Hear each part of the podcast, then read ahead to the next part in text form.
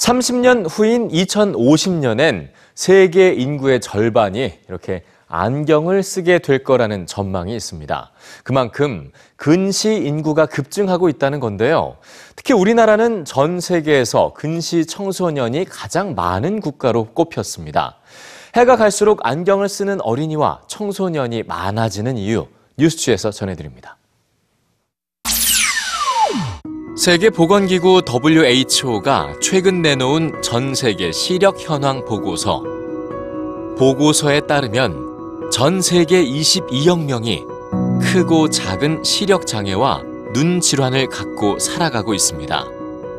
그리고 눈 건강에 관한 통계와 분석 중 특히 눈에 띄는 내용이 있는데요. 저소득 국가보다 고소득 국가에서 4배가량 더 많고 정보 인프라가 발전돼 있고 진학 경쟁이 치열한 국가일수록 더 많이 발견된 시력 장애가 있습니다. 바로 근시입니다. 특히나 우리나라와 중국, 일본을 중심으로 한 동아시아 지역의 근시 인구는 53.4% 인구의 절반 이상이었고 대도시에 거주하는 청소년일수록 근시 문제는 심각했는데요. 최근 청소년 근시가 급증하면서 대책 마련에 나선 중국의 경우 대도시 거주 청소년의 근시 비율은 약 67%. 그런데 이보다 훨씬 높은 수치인 청소년 97%가 근시일 것으로 추정되는 집단도 있습니다. 바로 우리나라 대도시에 거주하는 청소년들이죠. 대도시에 사는 한국 청소년 97%가 근시라는 충격적인 통계는 근시의 원인을 돌아보게 하는데요.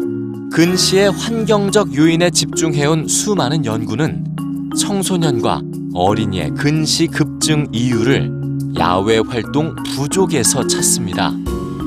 가까운 거리와 먼 거리를 자연스럽게 보게 되는 야외 활동에 비해 하루 대부분 실내에서 하는 활동들은 눈 근육을 가까운 거리에 고정시켜 눈의 기능을 약화시킵니다. 또한 야외 활동 부족은 눈 건강에 필수적인 태양빛을 차단하죠.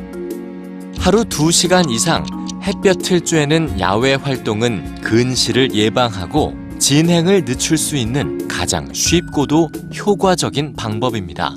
주당 야외 활동 시간이 3시간에 불과했던 싱가포르 어린이와 평균 14시간이었던 호주 어린이의 근시 발병률을 비교한 다수의 연구 역시 근시가 야외 활동 시간과 큰 연관이 있다는 걸 보여줍니다.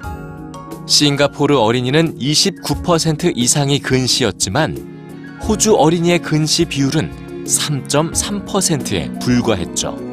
최근 들어 어린이 근시 문제를 심각하게 받아들이기 시작한 싱가포르에선 근시 예방책으로 야외 활동의 중요성을 널리 알리고 있습니다. 청소년 근시가 늘어난 중국은 게임과 숙제, 그리고 시험 횟수까지 제한하며 청소년들의 시력 보호에 나섰죠. 그리고 우리나라 대도시 청소년들의 일상을 상징한 97%라는 숫자. 하루빨리 청소년의 눈 건강과 근시 예방에 나서라는 강력한 경고장이 아닐까요?